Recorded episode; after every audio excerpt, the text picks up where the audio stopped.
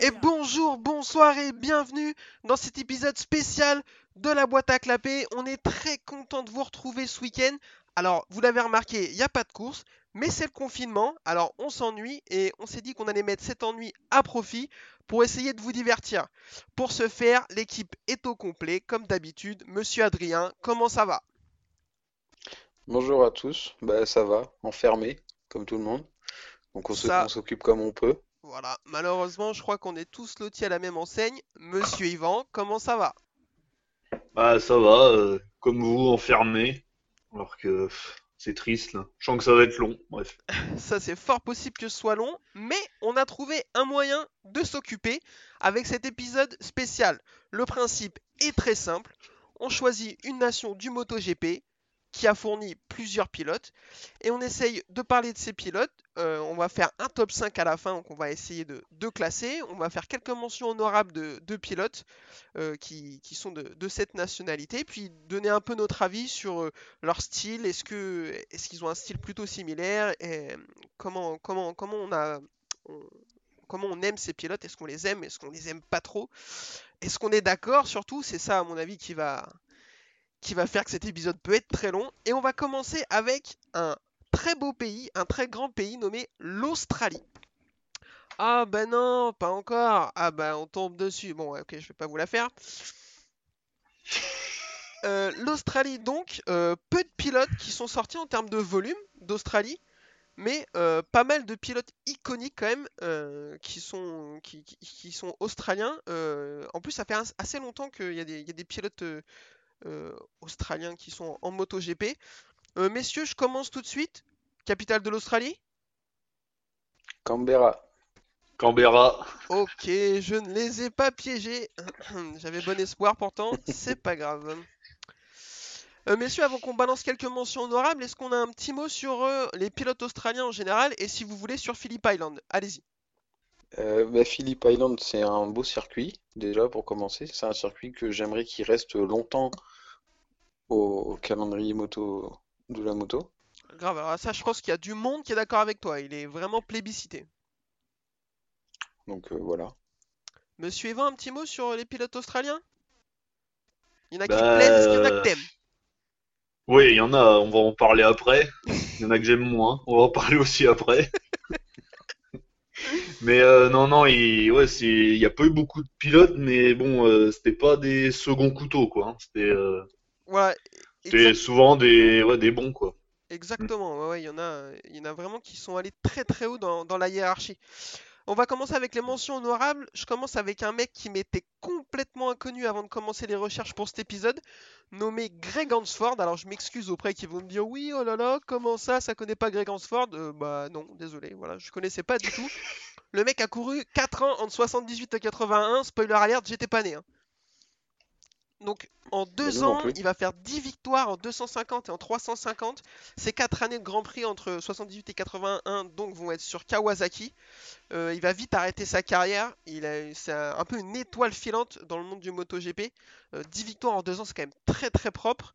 Euh, il va mourir à Phillip Island en 95 à 42 ans en course de V8. Euh, donc voilà, une étoile filante, un mec qui avait sans doute énormément de talent pour prendre 10 victoires en 2 ans sur des 250-350. Euh, comme beaucoup de pilotes australiens, on va le voir, il s'est tourné ensuite vers le V8 Supercar, euh, l'équivalent du WTCC australien. Bon, je sais qu'on on n'a pas trop d'infos sur, su- sur, sur ce mec, sur certains mecs, dont, lui en particulier. Mais je t'écoute, Yvan, de ce que tu as pu lire, qu'est-ce que tu peux, qu'est-ce qu'on peut penser de ce mec? Eh bah, euh, carrière en 250-350 principalement. Il a fait un peu de 500, je crois. Oui. Un tout petit peu, ouais. Ouais, avec Kawasaki. euh, alors, euh, ouais, bon, je vais pas être, euh, je vais pas faire un roman là-dessus, mais ouais, c'était, euh, ouais, c'est pas mal quoi. 10 courses, il a toujours, euh, 10 victoires, pardon, il a toujours été dans le, ouais, dans le top 10, enfin très bien placé euh, au final quoi. Ouais. Donc, euh, à alors je sais pas pourquoi il est pas resté longtemps. Peut-être que, bah, à l'époque ça payait beaucoup moins, euh, c'était pas comme maintenant quoi. C'est Et possible. euh, ouais, l'Australie et l'Europe, ça, ça descendait pas beaucoup en Australie, je crois, les Grands Prix à l'époque. hein. Je sais même pas s'il y en avait un là-bas. on va le voir après, c'est un autre pilote dont on va parler dans le top 5 qui a popularisé le sport en Australie et qui a fait que le MotoGP a voulu venir jusque-là. Et en plus, même aujourd'hui, c'est très compliqué pour les pilotes australiens de se faire une place. Faut venir en Europe, ça coûte beaucoup d'argent. On va en parler sur 2-3 deux, trois, gars là, euh, dont, on va détailler un petit peu. Mais euh, c'est vraiment pas simple pour, euh, pour les pilotes australiens de se faire une place. donc il méritait une mention parce que c'est vraiment, vraiment un, gars qui avait l'air très très sérieux. Deuxième mention, Chris Vermeulen, donc beaucoup plus récent, c'est un, contemporain, arrivé en, MotoGP en 2005, euh, un titre Super Sport en 2004. Donc ensuite, il, va aller en Superbike deux saisons, il va finir quatrième et deuxième au championnat. Il bascule en MotoGP en 2005, il va faire 5 saisons, une sur Honda, 4 sur Suzuki. Au final, ce sera 3 pole positions, une victoire sous la pluie au Mans dans des conditions un peu dantesques. Quand il a, alors moi, euh, là je suivais déjà le MotoGP à cette époque. Il est arrivé, tout le monde se dit ouais, il va tout casser, il est incroyable. il a pas, il mérite une mention parce qu'il fait quand même une carrière sérieuse, mais euh, il a jamais rien fait de, dingue non plus quoi. Non, bah non, on voit que le Superbike et MotoGP, il y a une vraie différence. Hein. Il y en a un autre comme ça qui est anglais, Tosland, il devait euh, euh, gagner machin. Résultat, bon, il est venu, il a dû faire un ou deux podiums et merci au revoir. Quoi. compliqué. Mais ouais, Vermeulen, ouais, il aurait peut-être dû rester en Superbike, peut-être, mais bon. Après, on peut pas, à sa place, on aurait fait pareil. Hein, ah oui, oui, c'est quand tu mm. sors, quand tu fais trois saisons comme ça, Super Sport, Superbike, c'est quelque chose qui, qui se tente le, la mm. bascule en MotoGP, je suis d'accord. Si, si je dis pas de bêtises, c'est ce qu'a fait un peu Ben Spies aussi. Alors, euh, Ben Spies, on en parlera si on, fait un épisode sur les États-Unis. Euh, mais t'as raison, Ben Spies, il, il, est arrivé du Superbike américain. En Superbike mondial, il a fracassé tout le monde. Donc on s'est dit là, ah c'est pas possible, il va arriver en moto GP et les autres vont rien comprendre. Bah, c'est lui qui a rien compris. Voilà. Bah, euh, alors attends, est-ce qu'on fait, on fait dans l'ordre alphabétique? Bah, j'avais pas prévu, mais comme tu veux. Eh ben, Australie, ah non, Amérique. Non, on peut dire Amérique ou ah, États-Unis, On verra si on fait d'autres épisodes, on, on verra ça. On pourra faire l'épisode belge si tu veux, ça ira plus vite. À ce rythme-là, on va pouvoir faire euh, beaucoup de pays.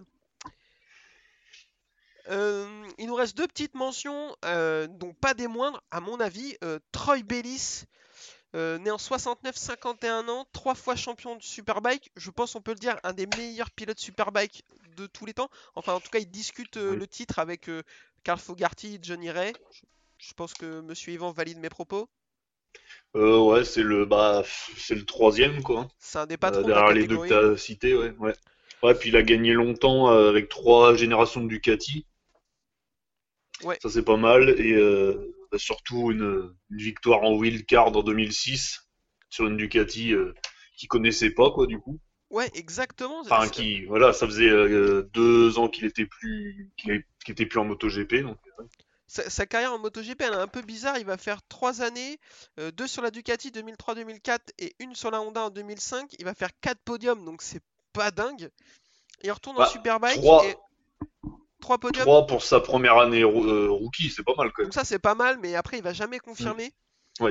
Et après il revient en 2006 faire une wildcard sur la dernière course à Valence et il la gagne. Celle-ci elle est assez, elle sort un peu de nulle part. Euh, course 2006 assez chaotique, on s'en souvient, c'est la Crossi perd, euh, perd, le titre mm. face à Nick Hayden. Donc bah, vrai gars quand même, Troy Bellis mais bon, qui a jamais réussi à percer euh, en MotoGP comme on l'a dit euh, précédemment, plein de pilotes arrivés du Superbike n'ont pas réussi à le faire. C'est là qu'on voit que c'est la Ligue 1 et la Ligue 2. Ah bah il y a une énorme marche entre les deux, hein. ça, euh, ah bah, c'est sûr. Y a... Hein. On en parlera peut-être un jour, on fera peut-être un épisode là-dessus, mais il n'y a pas beaucoup de mecs qui sont arrivés en Superbike et qui ont réussi à percer. Enfin, ouais, 2-3, mais pas plus. Hein. Euh, et dernière petite mention vite fait à Troy Corser qui fera que 7 courses en 500 cm3 en 97. Voilà, mais je voulais juste que. Euh, je trouve qu'il mérite la mention parce que double champion Superbike 96 et 2005, donc à 9 ans d'intervalle, c'est quand même pas mal. C'est un nom assez emblématique, même si voilà, il a fait un passage éclair. Euh, il mérite juste une, petite mention vite fait. Mais il a eu une grosse carrière quand même, parce que j'ai lu que sa carrière en Superbike a commencé en 1992 et s'est terminée en 2011. Ouais, ah ouais, ouais. Juste avec la petite fenêtre euh, en 500 en 97. Mais il a, fait, il a eu quand même une grosse carrière. Ouais. Ouais, vraie carrière. Non, mais t'as tout à fait raison. Superbike, c'était un, une tête, euh, un, un visage connu du Superbike pendant très longtemps. Euh, après, Mm. voilà, on peut même pas le mettre plus haut que la mention parce qu'on se concentre un peu sur le MotoGP et il fait qu'un passage éclair. Mais, mais t'as raison, c'est, c'est quand même un, un super pilote qui a marqué euh, l'histoire de son sport, du, son sport, euh, le Superbike. Donc, euh, c'est quand même un petit peu en dessous. Euh, messieurs, moi, je suis pas mal sur les mentions. Est-ce que vous voulez rajouter quelqu'un ou, ou ça le fait? Non, c'est bon. Euh, Est-ce qu'ils font leur truc bizarre en Formule 1, euh, comme en Formule 1, là, de boire dans la botte, Mais, les mais alors, pilotes euh, ouais, il me semble qu'ils le Bah, font. Il me Mi- semble que Miller, Miller quand il fait l'a un fait. quand il fait un podium, il le fait. Alors, on le voit pas souvent du coup, mais. euh, Oh Ah, c'est- Aïe, aïe, aïe, aïe, aïe. Ça commence. mais c'est vrai, quand euh, il fait un podium, il me semble qu'il a fait un podium en Autriche cette année et il l'a fait. Et ça, Bah par ouais. contre, l'année Bon, der- l'année dernière aussi, il a fait podium euh, à Phillip Island, justement. ouais, et, et ben, il a dû le faire. Alors, euh, à Il vérifier, fait, mais oui. ça, je sais pas si c'est de la culture australienne, mais arrêtez, c'est dégueulasse. À un moment donné, euh, ils C'est appellent très ça sale. Shoei, je crois, Le comme. ch- Ouais, choui, ouais, ou je sais pas Je sais quoi. pas ouais, comment ils le disent, mais Ouais. arrêtez de faire ça, c'est immonde. Ça, même derrière ma télé, j'ai envie de vomir quand ils font ça. C'est n'importe quoi. Mais le pire, c'est que là, Hamilton, il l'a fait avec euh, Ricardo Ricardo, j'ai vu tout à l'heure mais quelle catastrophe. Oh, mon dieu. Il est, il est euh, solidaire de ses amis du Commonwealth, c'est pour ça, tu sais. Oui. Euh, eh bien, messieurs, je vous propose qu'on rentre dans le top 5. Alors, on a choisi 5 pilotes sur lesquels on va passer un peu plus de temps, qu'on va détailler. Et ensuite, quand on aura, euh, quand on aura parlé d'eux, on, on essaiera de les classer dans, dans un top 5. C'est pas forcément les 5 meilleurs, même si euh, c'est pas les 5 moins bons non plus qu'on a pris. Mais c'est 5 qu'on trouve le plus emblématiques, euh, qui sont un peu plus nos contemporains. Euh, c'est un peu plus simple pour nous de les, de- d'en parler, un peu plus intéressant, on trouve, je trouve.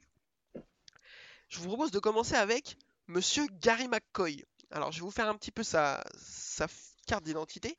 Né en 72, il a donc 48 ans aujourd'hui. Il arrive en MotoGP en 92, il va faire 6 saisons en 125 pour 2 victoires. Euh, meilleur classement au championnat 125, ce sera 7ème, donc c'est honnête sans être euh, magnifique. Il va passer directement en 500, quelque chose de très rare, mais dont on va reparler dans cette vidéo, c'est assez incroyable. Euh, donc direct en 500, 4 saisons pour 4 victoires, dont 3 en 2000. Meilleur classement 5ème en 2000 avec 10 podiums en 80 courses en tout. Euh, difficile transition en MotoGP, c'est très compliqué pour lui. Son style atypique, on va y revenir, n'arrive pas du tout à s'adapter aux 4 temps. Il va faire 2 saisons et stop. Il va arrêter parce qu'il est plus du tout euh, compétitif. Il va faire des tentatives en superbike, en championnat d'endurance et en super motard. J'étais assez étonné de dire ça. Mais après, euh, quand on a vu son style, on est un peu moins étonné qu'il tente le super motard. Ça fonctionnera pas. Un style unique, une cote d'amour immense. Euh, messieurs, bah, je même si on a déjà une petite avis, euh, une petite idée, je vous demande votre avis. Qu'est-ce qu'on pense de Gary McCoy? Bah, moi, Gary McCoy, c'est un pilote que j'ai jamais vu rouler, euh, que ce soit à la télé ou enfin, je le, je le connais par son style, comme tu l'as dit. Le Slide King, je crois, c'était son surnom. Petit surnom sympa. Oui. Voilà. Donc moi, j'ai vu qu'avant de commencer euh, la vitesse, il a commencé sa carrière en dirt track. Donc je pense que c'est ce qui l'a, c'est ce qui l'a aidé. Effectivement, faut maîtriser la, la glisse dans cette discipline.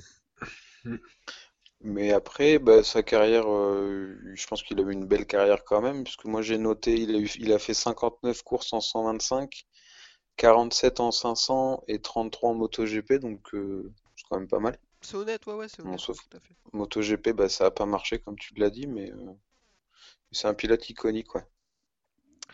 On est d'accord. Euh, Yvan, je t'écoute. Un petit mot sur Gary McCoy, dont je sais tu euh, voues un culte quasiment.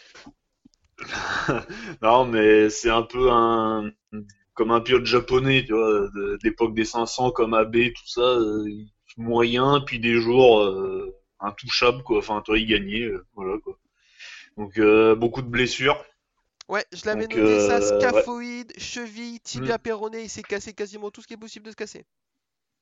Ouais, beaucoup de blessures, et après, pas tout. On avait jamais une moto officielle à part en MotoGP avec la Kawasaki, mais il venait d'arriver, la Kawa. euh, Puis Voilà, Kawasaki quoi, c'est- officiel, c'est jamais un cadeau. hein. Bah voilà, Déjà, est-ce que euh, Kawasaki dans la vie c'est un cadeau On sait pas, mais alors euh, sur un Voilà. de MotoGP, euh, encore moins. Mm. Donc euh, jamais eu la moto officielle, euh, vraiment bien. Une année où il était la, la meilleure année, il finit cinquième. Bon bah voilà quoi, trop irrégulier aussi. Mais après voilà un style euh, particulier, puis voilà il gagnait euh, attachant quoi, un pilote attachant. quoi.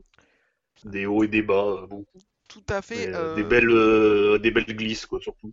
Ouais, alors, bah, euh, Slide King, ça là-dessus, il n'y a pas de, y a pas de débat, des glisses en sortie. Alors, il utilisait beaucoup la, le, le moteur Big Bang sur les, les 500. À l'époque, euh, il utilisait beaucoup l'arrière pour euh, faire tourner la moto. Il faisait pivoter avec Mm. l'arrière et ça faisait des sorties complètement folles. En MotoGP, il le faisait un petit peu aussi, mais c'était beaucoup moins efficace. Il détruisait le pneu.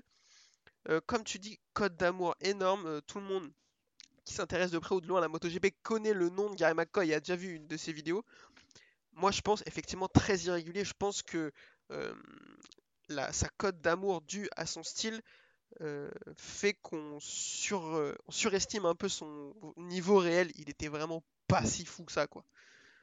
Voilà, c'était un bon pilote qui a fait une belle carrière, et, mais après on l'a vu, en- il a jamais réussi à s'adapter à la MotoGP, et après il a même plus à trouver des guidons, même en endurance. Alors, c'est pas faire offense à l'endurance, mais en général, ceux qui n'ont pas trop le niveau pour le MotoGP, ils se déversent en endurance, et ça se passe bien pour eux, ils font carrière. Même là, il a pas réussi. Je pense que, voilà, on- même s'il est iconique, en termes de perf pure, euh, c'est pas la folie, quoi.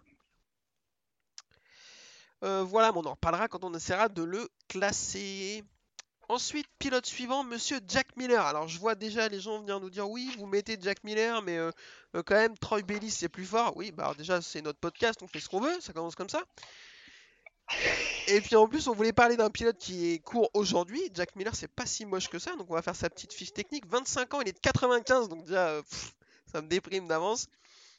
Euh, arrivé en 2012, il fait 3 saisons en Moto 3, 6 victoires en 2014 et il va perdre le championnat à Valence contre Alex Marquez. Euh, il jouait le championnat, il était 3, il me semble, en- à Valence en 2014. Oui. Miller, Marquez et Luis Salom? Euh, non, Rins. Alex Rins, d'accord. Il me semblait que c'était Salom. Et ensuite, il, donc, il va perdre le titre sur cette course. Il va passer directement au MotoGP.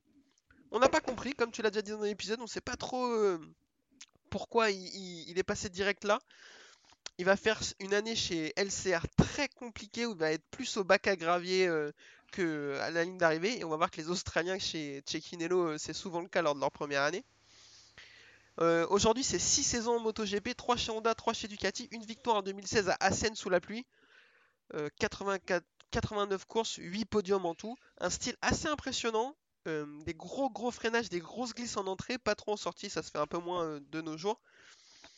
Moi, je suis assez pessimiste sur l'avenir pour euh, Jack Miller. Je pense que l'année prochaine, il va chez Ducati officiel. Je pense que s'il a pas, le- niveau, mais c'est pas le pilote. Donc Ducati rêve pour contrer Marc Marquez. Même si c'est un mec qui a l'air, c'est le genre de gars, t'as envie de taper une soirée avec lui. Il a l'air ultra sympa. Il, donne vraiment tout. Tu sais qu'il va tirer le maximum, mais je pense qu'il a un plafond plus bas que les autres. Euh, je vous écoute. Dites-moi ce que vous pensez de de Jack Miller. Bah, Jack Miller, c'est un pilote, c'est un pilote que, que j'apprécie, de par euh, son style de pilotage un peu à la bourrin, entre guillemets. Ouais. C'est un pilote qui... Pour ça, la, pour ça, la Ducati lui va bien, c'est une moto physique qui... Je le vois pas sur une Yamaha, quoi, ça irait pas avec son style de pilotage. Ah, c'est possible. Après, après en termes de performance, euh, ouais, il est là, euh, il en est à 89 courses en MotoGP, il a une pole, une victoire, 8 podiums. C'est pas non plus... euh, C'est pas fou. il y en a, il y en a qui ont mieux fait avec moins de courses, quoi. Donc après son avenir chez Ducati, je le sais pas trop. Je- J'attends de voir, mais bon, je pense pas qu'il fasse de gros éclats non plus, quoi.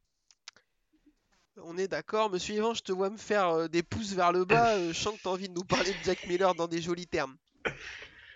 Non, mais euh, ouais, bon pilote, mais pff, ça gagnera jamais, ça, enfin, gagnera jamais le championnat. Ouais. Pas le, ouais, pas assez régulier, je trouve. Euh, j'ai, ouais, pas du tout régulier même, euh, a pas de chance. Bon ça, euh, c'est pas de sa faute, mais bon, ça compte quoi. Quand on veut Oui. être champion. Alors oui, mais il y en a d'autres qui n'ont pas eu de chance. Et ça, enfin, Dovizioso est pas un pilote Oui, oui. chanceux et pourtant il est meilleur que ça, quoi. Ah mais pas champion non plus. Ah oui, non mais d'accord. Est-ce que tu penses que Jack Miller, il peut jouer des, des- il peut se placer vice-champion plusieurs fois de suite? Tu crois que c'est un mec qui Bah, peut jouer le même s'il gagne pas, tu crois qu'il peut le jouer? Ah non, ah, mais moi, ah non, non, mo- non, non, non, moi je suis d'accord euh, là-dessus, sauf que le problème l'année prochaine, il va sur la moto du vice-champion du monde depuis euh, 3-4 ans, quoi. Mm. Donc euh, là, la pression est sur lui, mais ouais, non, là, moi, moi j'y crois pas, euh, je sais pas, il est, il est bon, c'est voilà, un bon pilote, quoi, mais euh, comme un Crutchlow un peu, tu vois, un peu mieux peut-être, ouais. Moi, je pense même que Crutchlow est un peu au-dessus, mais Mm. ça, euh, effectivement, la comparaison se tient. Euh, Bon, au moins il est champion du monde de quelque chose, quoi. Super sport, bon. C'est ça, Jack Miller pour l'instant, euh, il est champion du monde Ah de, ouais, de ouais. rien, mais c'est toujours meilleur que nous. hein. Je vois les commentaires arriver déjà. De la sympathie, peut-être, euh, il a le championnat de la sympathie, bien, le, le, le gentil pilote Award, il va gagner. Non, mais c'est vrai, il a l'air d'être, il a l'air d'être hyper cool. Enfin, pour le coup, Mm. il est bonne ambiance par rapport à d'autres. Ah oui, un oui. peu moins sympa. moi, je trouve que, ouais, Euh,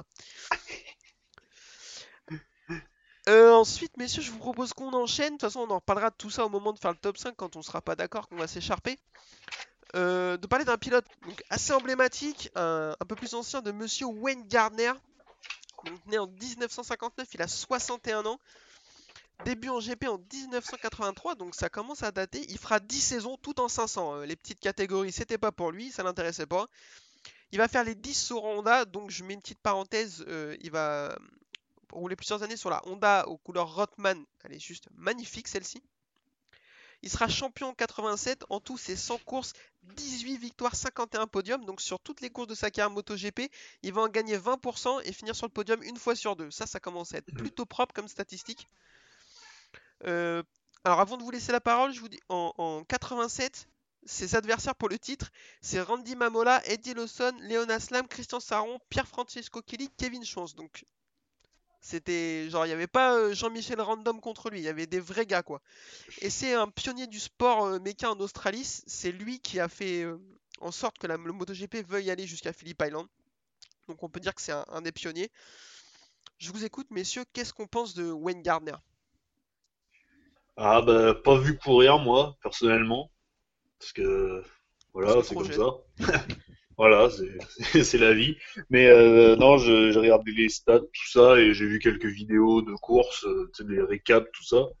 Et euh, beaucoup de blessures à partir de 89 il a loupé 5 grands prix en 90 3 et après euh, à mon avis je sais pas ce qu'il a eu comme blessure mais ça a pas dû être joli quoi parce que après il a eu du mal quoi à revenir euh, il avait, il était toujours sur la Yamaha, la Honda officielle, pardon. Ouais. C'était le team officiel. Le Rothman, c'était le Repsol de l'époque, quoi. Alors on est d'accord, elle est magnifique cette euh, déco. Ah bah plus joli que la Repsol, c'est sûr. Ça oui. Mais euh, voilà, ouais, non, non, belle carrière. Les stats, bah voilà, euh, au podium euh, minimum une fois sur deux, c'est quand même.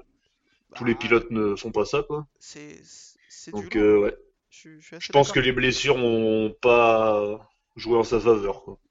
Comme un autre Aus- Australien dont on va parler plus tard, mais lui, il s'en est bien remis, quoi. C'est une, une des icônes de l'âge d'or des GP, je pense. Là, ce que j'entends par âge d'or des Mm. GP, c'est 85, 95, euh, les 500 de temps, tout ça. Là, là où on parlera d'autres mecs euh, tr- iconiques de cette époque-là, c'est un des, un de ceux qui, qui étaient les plus forts euh, à cette période. Euh, Adrien, je sais que bon, t'as pas dû le voir non plus rouler vu que ben, on a Pas le même âge. Mais euh, de tout ce que 2007, t'as nous. t'as- tout ce que t'as pu lire, en- tout ce que t'as pu voir de, de ce mec, qu'est-ce que qu'est-ce que t'en penses? Bah que ouais, il, avait, il a fait une belle carrière. Comme tu l'as dit, euh, il était souvent devant, même s'il n'a pas non plus gagné euh, toutes les courses, mais il a fait une belle carrière. Après, j'ai lu à peu près la même chose de ce que tu as dit. J'ai juste lu qu'il avait eu un gros accident à Assen avec un autre pilote dont j'ai mangé le nom. Euh, Euh, alors, je, je pense je- que là, euh, ça doit être l'accident avec Franco Ussini au début de sa carrière. Ouais, au tout début de sa je carrière. sais on- plus. Vas-y, Je sais juste qu'il lui, a tapé dans la tête, que ça. ça a plongé le, le monsieur dans le coma. Et il avait dit à la fin de la course qu'il aurait pu arrêter les sports mécaniques à tout jamais à cause de cet accident. Ouais, alors c'était bien la- l'accident avec Franco Ussini qui euh, est donc tombé dans le coma mais s'en est sorti et il a dit, voilà, comme tu dis que s'il s'en était pas sorti, ça aurait pu être compliqué. Euh, pas lui jeter la pierre hein, parce que, enfin, un accident comme ça, tuer un mec en course, euh, ça arrivait à d'autres, on, on le souhaite Ah clairement non, à personne. C'est déjà pour le mec, euh, c'est pas fou et psychologiquement savoir que t'as, fait ça, c'est un peu horrible. Donc, euh, bien heureusement pour les deux pilotes, il s'en est sorti. Et puis pour ceux qui le savaient pas, c'est le papa de Rémi Gardner qui joue, qui court en Moto 2. Tout à fait.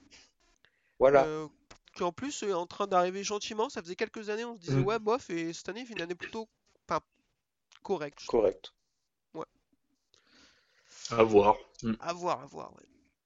Euh, il nous en reste deux, et non des moindres.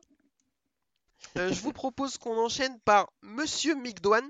Alors là, ceux qui ne le connaissent pas, asseyez-vous et mouillez-vous bien la nuque avant que j'envoie les stats parce que c'est très très sale. hein.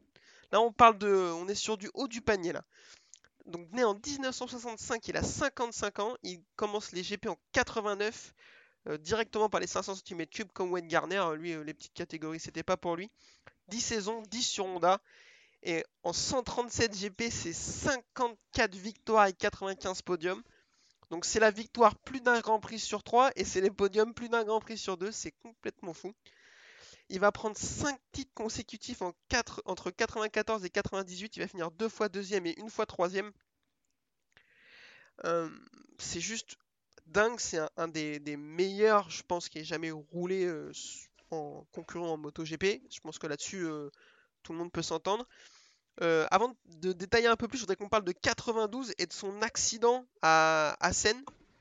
Euh, est-ce que l'un de vous vous en parlez ou est-ce que j'y vais? Bah, vas-y. Bah, vas-y, Alors, ouais. c'est parti. Euh, accident aux essais. Aux essais qualif, euh, une chute euh, qui semble euh, plutôt plus ou moins basique, sauf qu'il reste coincé sous la moto en essayant de sortir fracture de la jambe. Il est transféré à l'hôpital et dans la nuit, il s'aperçoit qu'il a une infection à la jambe, donc euh, le genre de truc euh, un peu chiant, on va pas se mentir. Et là, les médecins néerlandais disent euh, bon bah euh, c'est pas grave, on va couper la jambe. On coupe. Donc pour un pilote de MotoGP, c'est pas hyper pratique, on va pas se mentir. Euh, Là-dessus, le Même docteur- pour quelqu'un de normal, hein. On me dit, euh, bah, on va te couper la patte, euh, merci quoi. Non, bah non, non. J'avoue que même pour quelqu'un de normal, c'est pas dingue. Alors pour un pilote de MotoGP, euh, c'est c'est pareil. Euh, Du coup, le docteur Costa, le médecin de la Clinica Mobile, euh, dit non, non, non, on va pas faire ça. Donc il l'exfiltre apparemment. le- J'ai pas l'anecdote entière, mais elle est épique. la- la- L'exfiltration du de l'hôpital néerlandais est assez sympa. Ils vont jusqu'en en Italie, ils vont l'opérer et ils vont lui coudre les deux jambes ensemble pendant 15 jours. C'est quand même une dinguerie pour que l'on membre Saint-Irigue, le, mangue- le membre qui était en train de décéder. C'est une technique qui va fonctionner et il va récupérer la mobilité de sa jambe, alors dans une certaine mesure, parce qu'il ne récupérera pas non plus à 100%. Au moment de sa chute, il a 65 points d'avance sur Wayne Rainey au championnat. Il va revenir pour les deux dernières courses après 8 semaines, ce qui est complètement fou. Et il va perdre le, titre sur la dernière course euh, face à Wayne de, de quelques points. Donc euh, ça, on peut le dire, c'est un des plus grands espoirs, un des plus grands exploits de l'histoire de notre sport, on est d'accord. Ah bah oui.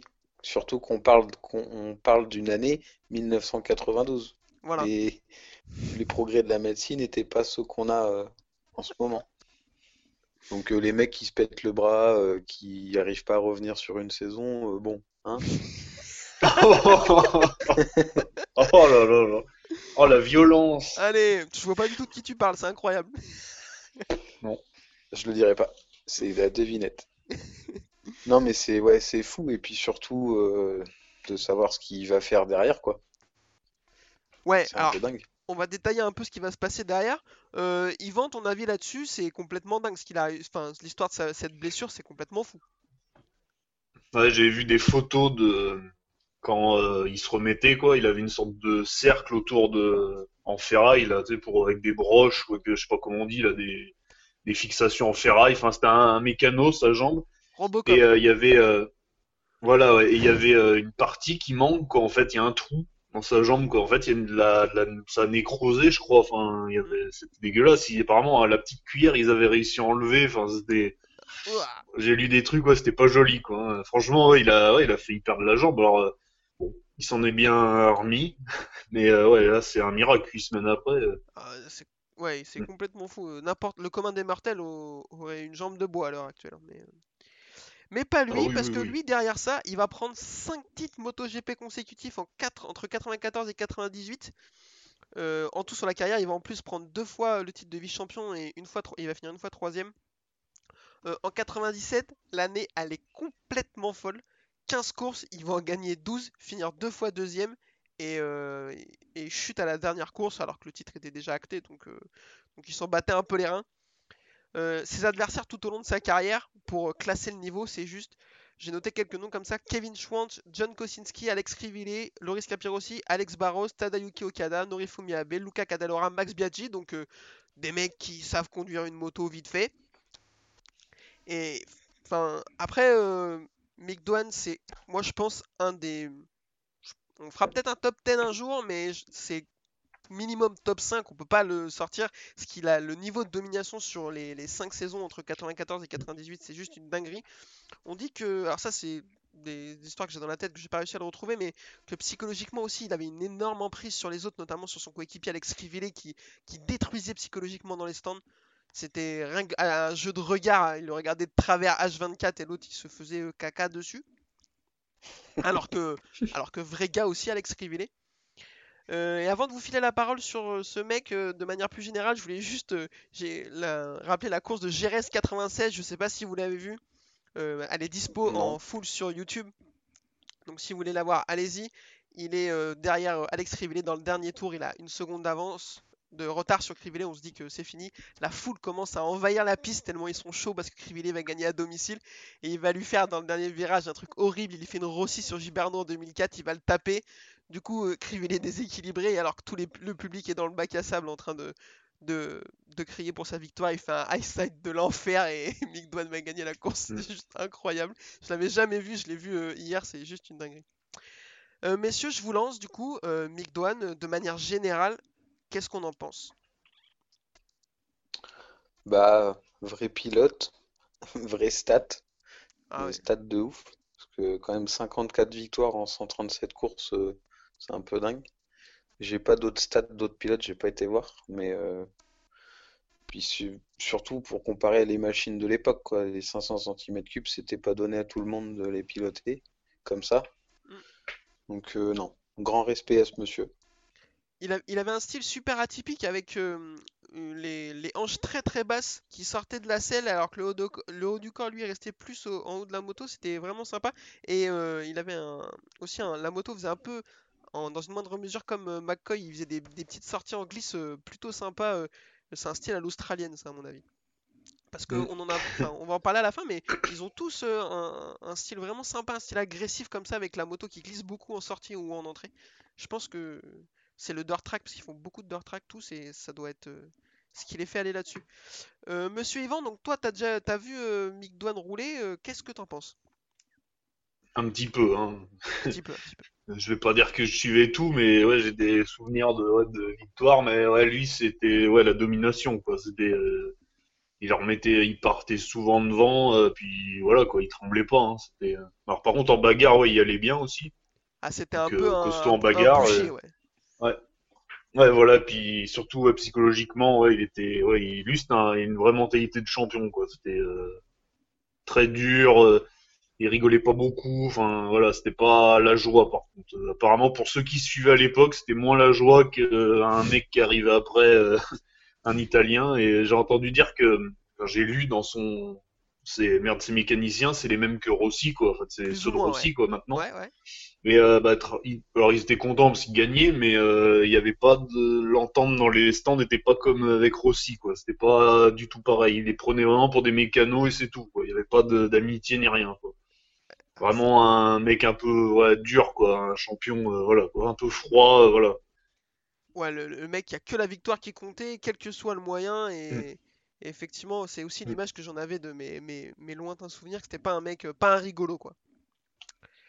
Bah, une Euh. fois ils se sont battus avec Crivillet en piste avec des coups de pied dans les carénages là. Ah, j'ai pas cette anecdote. Ah si, une fois, ouais, ouais, ils se sont poussés, ils sont tombés tous les deux, je crois, ou un truc comme ça. euh, ouais, ouais, un truc, euh, ouais. ça doit être retrouvable hein, sur YouTube, j'imagine. Mais ouais, ouais. On a toujours entendu parler et vu, je me rappelle la vidéo. Ouais, c'est...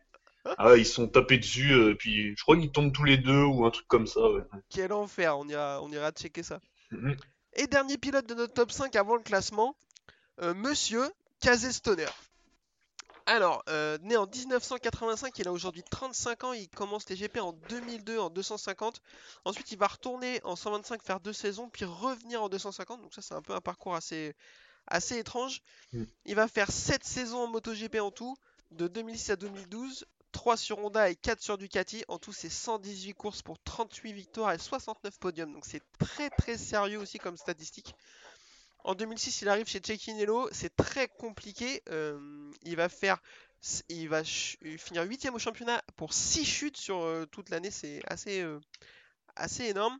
En 2007, il est juste monstrueux. 10 victoires. Il va prendre le titre mondial avec la Ducati. C'est le premier titre de l'histoire de Ducati en MotoGP, si je dis pas de bêtises.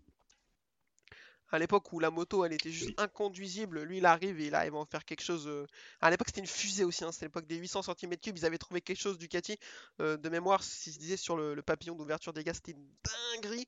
Et euh, apparemment c'était juste. euh, enfin, moi, j'ai des souvenirs dans les lignes droites, ça n'avait aucun sens ce qu'il ce qu'il Ouais. en faisait. Deuxième en tournait pas au bout. 2008, euh, bon en 2008 on va en reparler, il se fait un peu bolosser à Laguna Seca par un, un- un- un autre monsieur. Euh, ensuite, il aura beaucoup de problèmes physiques, notamment en 2009 et la découverte d'une intolérance au lactose qui l'empêche de participer à plusieurs courses. Il reviendra très très fort à la fin de cette année-là, mais il n'arrivera pas à prendre le titre. Il va chez Honda en 2011 et l'année de son arrivée fait une, une année, une arrivée tonitruante au HRC, 10 victoires et une chute, que des podiums sinon. Il prend le titre.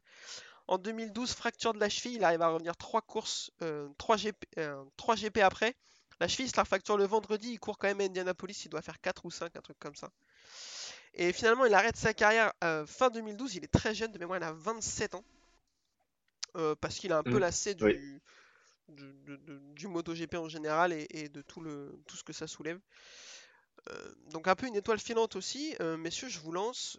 Stoner, qu'est-ce qu'on en pense? Alors moi, Stoner, c'est les années où j'ai vraiment commencé un tout petit peu à regarder la MotoGP.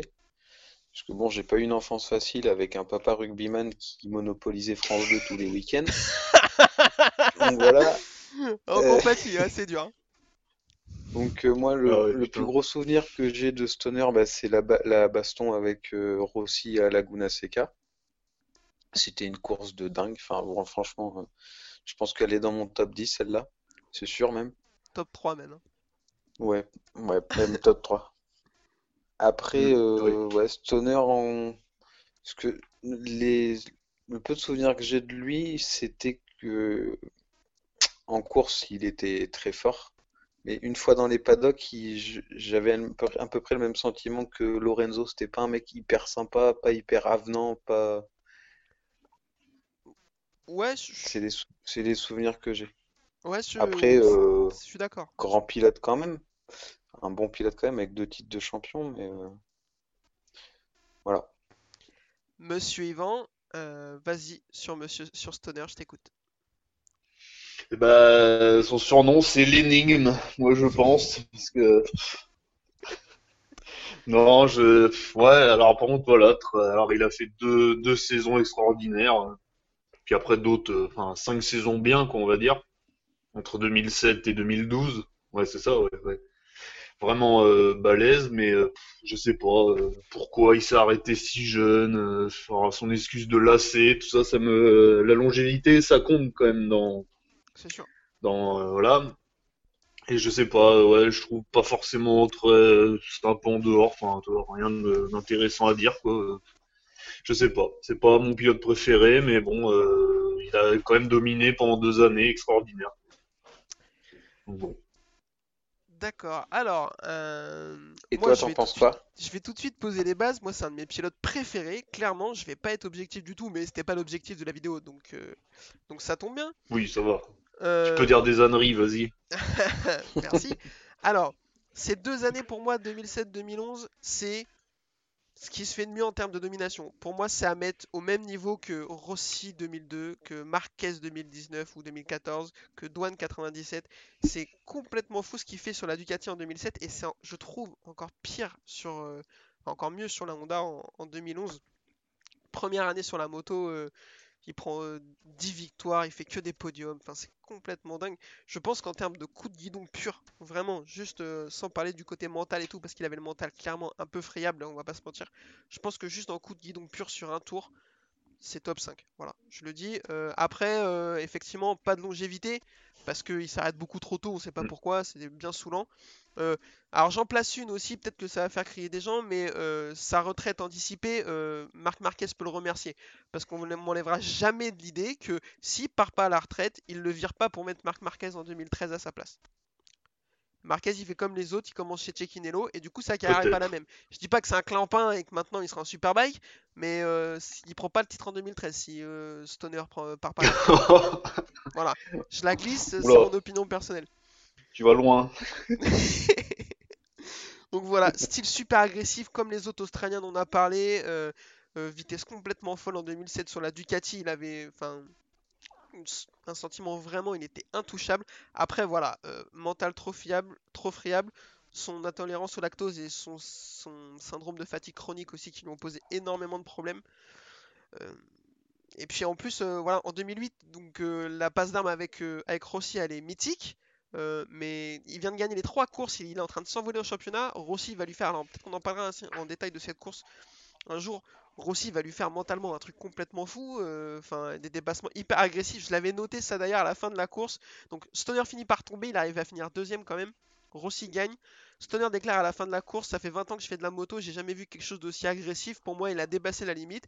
Et Rossi déclara juste à côté de lui en conférence de presse, euh, c'était une super course, j'étais fort, on s'est bien amusé. Voilà. Euh, et derrière, il va le casser mentalement parce que derrière, c'est deux chutes de suite sur euh, Brno et je sais plus quelle course. Et il va perdre le titre là-dessus. Mm. Donc, effectivement, mentalement, euh, c'était un son plus gros point faible. Voilà, j'ai euh, craché ma Valda sur Stoner. je l'aime beaucoup. Faudrait juste qu'il ferme sa gueule maintenant, par contre, parce qu'il m'énerve. dire oui, si je reviens, je bats Marc Marquez. Ouais, mais tu t'es barré comme une anguille là en 2012, donc on pourra pas le savoir. Donc tais-toi maintenant. C'est ça. C'est ça le problème, quoi. C'est ça qui, qui me gêne, euh, enfin, qui me, ouais, qui me fait dire que c'est pas dans le gratin pour moi. Ouais. Ah, je comprends, je comprends. euh, il a, il Mm. manque le. Ça a arrêté trop tôt. Alors, euh, ouais, on peut s'arrêter tôt sur, euh, voilà, blessure, machin, euh, truc, mais je sais pas. Après, tu dis rien, tu dis pas que t'es le meilleur, tu dis pas que euh, si. euh, alors, ce que j'ai pas aimé aussi, c'est quand il est parti, c'était soi-disant parce que les motos devenaient trop, euh, il y avait trop d'électronique, trop d'assistance, peut-être aussi. Genre, euh, il me semble avoir entendu ça à l'époque. ouais, à euh, l'époque, ouais. Ouais, ouais, bah, de toute façon, le meilleur pilote gagne toujours. On a souvent la, peu importe le pas, changement de, voilà, donc euh, il aurait gagné quand même si c'était lui le plus fort, mais vu que c'est pas lui le plus fort, bah il est parti. Voilà. Il est, il est... c'est Ouais, un je- peu enfantin comme raisonnement, mais Je rajouterais juste, c'est un des seuls, ils sont que trois, à avoir battu le meilleur pilote de tous les temps dans son prime. ouais, mais pas longtemps lui. Tu vois, il a pas, il a pas assez dominé, je trouve. Sur, euh, pendant Sur alors, il a dominé beaucoup pendant deux ans, mais sur les cinq ans où il est très fort, bah il a que deux titres quoi, au final. Quoi. Ouais, euh, ouais, non, mais c'est- bah, c'est bien, mais c'est pas d'accord. Alors après, il perd, euh, il en perd deux contre Valentino, un contre Jorge Lorenzo. Ça arrive à plein de gens bien de perdre contre ces deux mecs-là. Mais, Oui. mais par contre, voilà, en 2007, il pourra toujours dire euh, Valentino était encore là, il était encore dans son prime, il était encore très fort et je l'ai battu à la régulière. Alors, 2007, je vais mettre un bémol. La moto euh, tournait fort quand même. Ah, la Non, moto, tu l'as dit tout à l'heure, euh, ouais. La Ducati, Ils ont. Ducati, ils ont vraiment bien géré le virage des 800. Ça, C'était Ouais. un, quand même un, un changement technique important. Et euh, regarde, Hayden, euh, Honda a raté l'arrivée en 800. Je sais pas si vous vous rappelez, mais Ouais. elle était complètement ratée leur 800. euh, pas du tout bon. Rossi, il a eu un peu de mal. Sauf euh, ouais, Ducati. Alors les autres pilotes Ducati ont eu du mal, sauf que Stoner, euh, au bon moment, au bon endroit, avec la bonne moto. Lui, le pilotage qui convenait à la moto, et voilà, ça a donné une année euh, extraordinaire, bravo. Non, Mais j'aimerais bien qu'on ouvre les moteurs, moi. On se souvient même en, en 2008, la, la passe d'armes avec Rossi, la moto a tellement de puissance à Laguna Seca. Pourtant, il n'y a pas de ligne droite à Laguna Seca, ou quasiment pas dans la ligne droite C'est une ligne droite en virage, déjà, virage, la, la moto a tellement de chevaux qu'il sort du dernier virage derrière et il le double à l'extérieur comme une fleur avant le freinage. Enfin, c'était effectivement c'était une dinguerie la moto à l'époque. Donc euh, voilà, Bon, bémol, t'es un peu dur je trouve, mais pourquoi pas. Non, non, non, non, non, non, il y a eu, il y a eu magouille, c'est pas possible. Ça y est, voilà. Tu dis ça parce que c'est Non, Stoner, je te non. connais. Oui, c'est vrai, ce serait quelqu'un d'autre, j'irais bravo. Non, non. Non, mais c'est que, ouais, il... c'est vrai qu'il m'a fait mal aussi à cette époque-là. Moi, j'étais fan de Rossi, et toujours. Et c'est vrai que, ouais, il a, bon, il a froissé, quoi, un peu, un peu. Un peu, hein, un peu beaucoup. Je pense qu'on peut Ah, dire. 2007, elle était dure, hein, la saison était dure. hein, là, parce que Rossi, il perdait en 2006, euh, voilà, contre Contre Niki. Et, euh, et après, là, ouais, 2007, je m'étais dit, ouais, il va revenir. Et là, non, il y en a un autre qui le. J'ai dit, mince, mais c'est quoi ce problème? Là Il l'aime plus, Rossi, ça y est. Ouais, voilà, après, bah, déjà, à De Laguna Seca, euh, bon, il a montré qu'ils étaient le boss, toi. Ouais, ouais. Ah, bah, de toute façon, mentalement, il l'a écrasé, hein, c'est sûr. Non, mais le coup de la, la course, j'ai jamais vu un truc aussi agressif. Mais euh, Rossi, déjà, il a fait pire, peut-être, euh, comme Jerez en 2005, avec un, un pilote euh, très moyen, Gilberno. Ok, allez, pour Non, moi, je- c'est le solution. On en reparlera un jour de EJB. Ouais, parce que je crois que tu l'aimes bien, je sais pas Je l'aime pourquoi. bien, je l'aime bien. mais écoute, euh, on choisit, enfin, on assume. Ah bah lui aussi, a- ouais, on va. hein. Un jour, on s'occupera de son cas, je pense. Il y a, il y matière. non, non je, je- je suis peut-être méchant là. C'est c'est le confinement, ça me rend aigri. Mais euh, Rossi, est-ce qu'il a fait pire? Je sais pas. Mais effectivement, quand tu la regardes la course, il est. Je trouve que Stoner abuse en disant qu'il a dépassé la limite, mais euh, il Hmm. y est à la limite. Rossi lui fait des trucs, c'est assez sale quand même. Hein. Ah ouais, mais, il, jeu, il moi, se je- bat avec. euh, voilà, il, il avait une moto clairement moins rapide. Donc euh, à un moment, euh, voilà quoi. il- Puis Rossi à la bagarre, c'est pas le dernier quoi. Donc, Ah non, il a jamais mais, eu peur. hein. T'as raison, tout à fait. On en parlera. Il y a moyen qu'il soit dans notre top 5 si un jour on fait l'Italie, vu qu'il est pas mauvais. Voilà, allez, top 10, aux portes du top 10. Allez. Euh, eh ben messieurs, on a fait nos 5 pilotes. Je vous propose qu'on enchaîne, qu'on essaie de se mettre d'accord sur un top 5. Euh, Dites-moi, qui est-ce que vous avez essayé de mettre, que vous avez essayé, non, que vous avez mis en cinquième? Euh, moi, en cinquième, j'ai mis Jack Miller. Yvan, Parce que Euh, comme lui. vas-y, alors explique-toi, Adrien, pourquoi? Vas-y, vas-y. Bah, j'ai mis Jack Miller parce que pour le moment, il est encore en course, donc il a encore des choses à prouver. Il a pas non plus des stats de ouf. Il a pas, il a pas de titre. Il a qu'une victoire en MotoGP. Donc c'est pas. Euh, tout à fait, moi je suis d'accord, je l'ai mis cinquième aussi, euh, mais je pense qu'à la fin, si on le refaisait dans 5 ans, il sera au-dessus de McCoy. Voilà, je- Mais euh, aujourd'hui. Ah, tu l'as mis euh, cinquième aussi, toi. Ah, Ouais, je l'ai mis cinquième. Bah, effectivement, Ah ouais. c'est pas euh, dingue pour l'instant sa carrière en MotoGP, c'est pas folichon quoi. Mais je Mm. pense que Mm. que si on le refaisait d'ici dans plusieurs années, euh, il y a moyen qu'il soit plus haut parce que il est encore très jeune. Bah, hein. je pense, parce qu'il a, il aura une moto d'officiel euh, pas trop mal, quand même, la Ducati, que McCoy a jamais eu une moto aussi bien. Ouais. Parce qu'il avait la Yamaha en 500, qui était pas non plus la meilleure, hein, Non, non, c'est sûr, à elle l'époque. était hein, belle c'est par contre. pas... Ah, ah, par contre, euh, plus belle euh, livrée, euh, possiblement dans le top 10 pour moi. Ah, ça discute, on fera un jour le top Est-ce qu'on 10 des fera livrets, euh, Ouais, ouais, ouais, ouais. J'ai hâte. Euh, quatrième, Adrien, je t'écoute. Alors quatrième, ça va être un peu compliqué. Je savais pas trop. J'ai mis Gardner moi en quatrième. T'as mis Gardner en quatrième. Ah, putain, Alerte, ouais. alerte Alerte blasphème, t'en mort, t'en mort. Euh, mais non, mais pourquoi Évacuons pas, cette c'est- personne. C'est ton top 5, à nous de te faire changer d'avis. Euh, pourquoi Gardner du coup? Bah Gardner, euh, il a un titre de champion du monde, ok. Après, bon, ça a été un grand pilote comme on l'a dit. Mais McCoy, euh, quand je vois les stats de McCoy, bon, McCoy n'a pas eu de titre. Mais c'est sur les 5, je crois que c'est le seul qui a couru en 500 et en MotoGP. C'est vrai. Donc euh, voilà, c'était un peu, D'accord, peu mais hésité t'as quoi. t'as le droit en plus, euh, comme on a dit, euh, McCoy, grosse cote allez. d'amour, donc. euh, Mais allez-y, insultez-moi s'il y a besoin de. Euh, Yvan, je t'écoute, qui t'a mis quatrième Ouais, j'ai mis euh, Gary McCoy. Mais bon, c'est. Bah après, hein, c'est voilà, le cœur, je l'aurais mis premier, mais bon, à un moment, euh, il y a. Oh bah oui, si, si, oh bah si, si, si, si, hein, si, si, je, je confirme, premier pour moi. le, le En termes de, voilà. Mais euh, ouais, non, après, ouais, c'est vrai que la carrière était pas ouf non plus, on va pas se mentir. Mais il avait pas les meilleures motos parce que voilà, il était pas régulier. Il a eu souvent des coups du sort aussi. euh, il devait aller dans une équipe et puis en fait, il y avait un mec qui signait avant lui. Enfin, il a pas eu de chance aussi. euh, voilà, Ouais. après, ça c'est comme ça. C'est tous les pilotes ont connu ça. Et euh, voilà, après, euh, ouais, quatrième, pas de, pas de titre, quelques victoires quoi, voilà. Mais bon, après les autres ont des titres. Alors pour moi, un titre quand même, surtout, ils ont tous des titres. Les autres en 500, donc la catégorie reine. Donc voilà. Donc pour moi, aux portes du podium, mais bon, c'est pas mal quoi. Ok, ben je vais avoir plutôt la même analyse que toi. J'ai mis McCoy quatrième. Effectivement, euh, je, trop juste pour euh, craquer le top, tro- top 3. Pas de titre en MotoGP. euh, une carrière vraiment, euh, vraiment inégale. Il a un peu dessiné les, Mm. les, les- les montagnes avec ses, ses performances. Donc voilà, mais, mais quatrième, c'est plutôt propre. Mais voilà, il peut pas craquer au-dessus. Pour, pour moi, il peut pas. Troisième, je t'écoute, Adrien. S'il te plaît, ne me fais pas, tu me fais, ne me fais pas craquer, s'il te plaît. En troisième, du coup, ben moi j'ai mis McCoy. Du coup, Ça va. je croyais qu'il allait dire j'ai mis Michael Douane. Oh Voilà, euh, là, je, je qui- je quitte la pièce, là, c'est pas possible.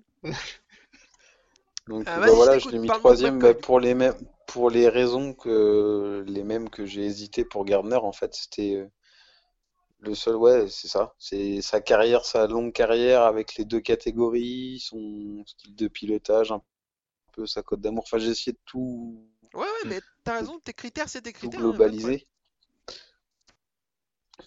De toute façon, il n'y a pas voilà. de bonne ou mauvaise réponse. Hein. C'est- non, un classement frapper à personnel. la porte. Oui, normalement non.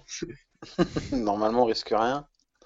Il a pas le droit, de toute façon, on est confiné. Donc, mais voilà. Oui, Sauf s'il a un masque. Bon. Alors peut-être. de- Euh, Yvan, je t'écoute, troisième. Bah, Wayne Gardner. Hein, parce que après, euh, ah, je je peux pas le mettre de, je peux pas mettre Stoner devant quand même. Derrière euh, Gardner, pardon. Quand même, c'est un moment. Bon, il y a, y a quand même les chiffres, euh, voilà. Mais Gardner sans la blessure, on sait pas ce qu'il ça aurait donné quoi. Donc euh, oui, bah voilà. écoute, C'est un moi, peu, si, si je faisais pas 150 kilos, peut-être que je pourrais être en moto 2 aussi, hein, tu vois. oui, voilà. Non, mais voilà, ouais, troisième, bon, euh, c'est pas Bon. mal, quoi. hein. Ça me rassure, j'ai cru que t'allais essayer de me faire démarrer exprès. Moi aussi, j'ai mis Wade Gardner troisième, voilà, un titre, mais euh, enfin icône je- de, de l'âge d'or des MotoGP comme je l'ai dit, mais un peu juste pour euh, pour aller craquer les deux extraterrestres qui sont qui sont devant. Euh, Adrien, Non, puis Stoner a quand même. Ah oui, pardon. vas-y non, vas-y, vas-y, vas-y. Stoner a gagné sur deux motos différentes, ça aussi, c'est quand même pas mal, quoi. Ah bah, Pas beaucoup l'ont fait. Tu prêches à convaincre. euh, il y en a un, j'aimerais bien qu'il le fasse un jour, mais il le fera jamais. Ah putain, on en Il a, parlera il aura- aussi. il a trop peur de s'en aller, je pense. Donc, ouais. Euh, ouais, c'est possible. Adrien, je t'écoute. Deuxième, tu nous as mis qui? Ah, j'ai mis Boris Chambon. Oh putain, je l'avais pas vu venir celle-là. Putain, en plus, ouais, il aurait pu dire Stéphane, champion du monde, quoi, en super sport. Ah non, Boris, quoi. Hein, putain. Oh, j'en peux plus. Euh, non, deuxième, mais j'ai mis Stoner, moi. Ok. J'ai mis Stoner parce que bon, bah, deux, deux titres de champion du monde, donc euh, il mérite la deuxième place quand même. Même s'il aime pas le lait, euh, bon.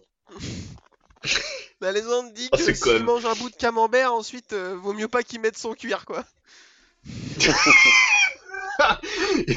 il fait la pole pour faire du, du, du stand aux toilettes, quoi. Là, c'est, il gagne. Ah, c'était ça le truc, en fait. Juste avant les courses, il lui faisait un bon gros sandwich au maroilles et il se dépêchait pour aller au chiottes. C'est pour ça les autres ne pouvaient pas le toucher. C'est pour ça qu'il était pas sympa en conférence. Il avait envie d'aller au bide. Oh putain, oh l'enfer. Euh, putain. Les produits laitiers, niqué la vie. Ils sont en train de nous la mettre. Euh, Yvan, deuxième, dis-nous.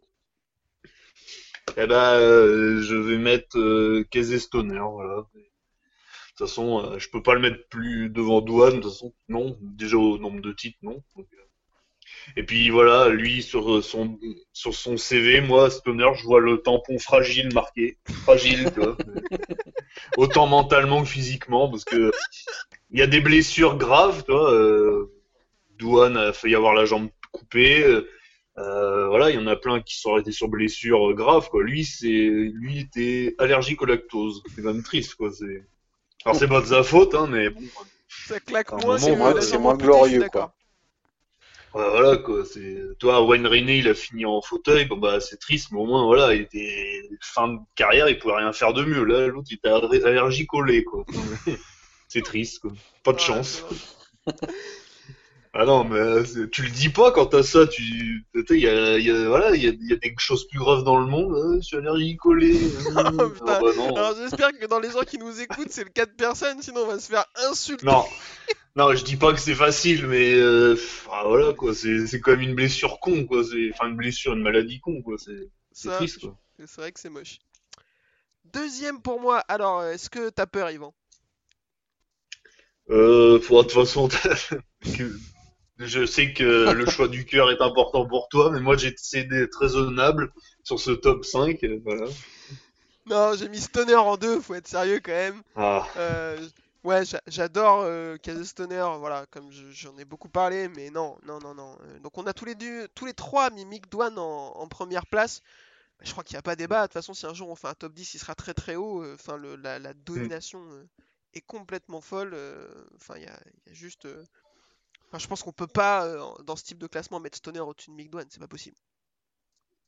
bah, ouais, ou alors euh, c'était de la famille à Stoner à la limite, mais bon, et encore. Je suis sûr qu'il fait même pas l'unanimité dans sa famille.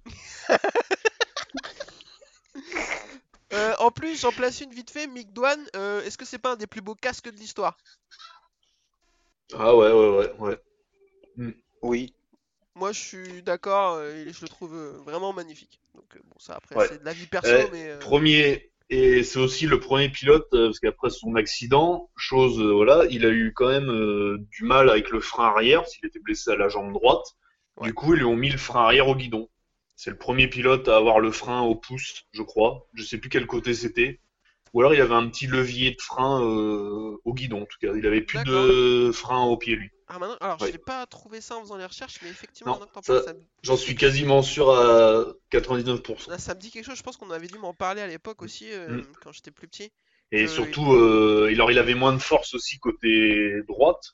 Alors surtout avec les motos comme ça à l'époque, euh, elles étaient violentes quand même. Hein. C'était Ouais, des un 500 euh, sans assistance. euh. Enfin voilà, les high side, on en a vu quelques-uns. On a on refait des vidéos. Tu nous en as envoyé une là où il y a un double high side. euh, ouais, c'est violent. Hein. C'était- Bah, les high side maintenant, il y en a beaucoup moins. Quoi. Il y en a encore, mais Ouais. bon, moins quoi. Donc, Fallait être à 100% physiquement pour piloter une moto comme ça. Et lui, il a gagné 5 ans après euh, en étant diminué, quoi. C'est un handicap, quoi, on peut le dire, quoi. Ah non, mais c'est sûr. Enfin, moi, je... c'est Mm. c'est pour ça, voilà. Dans ce. Je pense qu'on peut affirmer que Mick Dwan est le meilleur pilote australien de l'histoire du MotoGP. euh, je pense qu'on peut annoncer ça sans Mm. trembler du menton. euh, C'est juste. euh, enfin, Par contre, euh, j'aimerais pas être à sa place maintenant, parce qu'il doit avoir Ouais. du mal à marcher. Je l'ai déjà vu, je crois, marcher dans un reportage il y a pas si longtemps que ça, et euh, ouais, tu le vois, il boitille. hein. Alors, euh, il doit, il doit Ah bah, pleurer le comme- matin. comme beaucoup, à mon avis, beaucoup trop de pilotes MotoGP, ils souffrent de Mm. l'âge et, et des nombreuses blessures qu'ils ont un peu, euh, enfin pas minimisées, mais avec lesquelles ils ont roulé. Et du coup, c'est comme les sports, un peu Mm. beaucoup trop de sportifs pro. Euh, voilà, messieurs, je pense qu'on va pouvoir conclure. Euh, C'était plutôt sympa. Euh, Dites-nous en commentaire ce que vous en avez pensé, si on a oublié des pilotes, si vous n'êtes pas du tout d'accord avec notre classement, si pour vous c'est choquant de mettre Gary McCoy devant Wade Garner, eh ben dites-le nous, mais il n'y a pas de problème. Et euh, si ça vous a plu, ben, euh, n'hésitez pas à nous le faire savoir et euh, dites-nous quel autre pays vous voulez qu'on traite dans un prochain, prochain podcast, si vous voulez qu'on continue d'égayer votre confinement, si tant est qu'on le fasse. On rappelle les, sim- les, les basiques, la boîte à clapper sur Twitter, la boîte à clapper sur Facebook, le Narshin MotoGP sur Facebook. On est dispo sur Spotify, Apple Music, Deezer et sur YouTube. Messieurs, un petit mot de la fin Eh ben, rendez-vous à Valence le week-end Ouais, le week-end prochain à Valence, t'as raison, tout à fait. oui, c'est vrai. Peut-être avec une victoire de Miller. Si c'est pas annulé, quoi. Mais non, arrête, dis pas des trucs comme ça, toi. Enfin, euh, ah, Oui. porte, porte pas la guigne. Mais euh, ouais, on fait par euh, ordre alphabétique pour les pays. pense que ça peut être bah, pas ce que mal. je propose, du coup, c'est que les gens, si ça leur a plu, ils nous disent euh, en commentaire, ils nous proposent des pays. Euh, si ça intéresse. Alors il y a 6-7 pays qui peuvent être intéressants.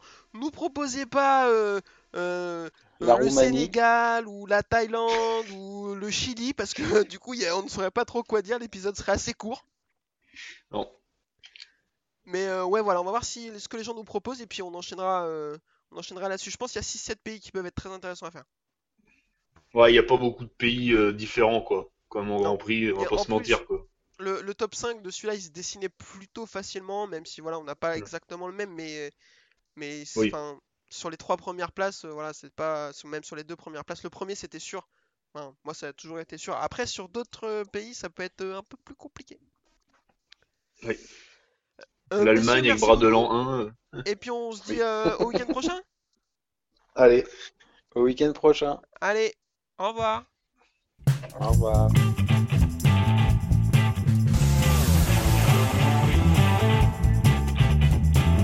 Uh, this is my passion. Uh, I love uh, ri- ride and race motorcycle.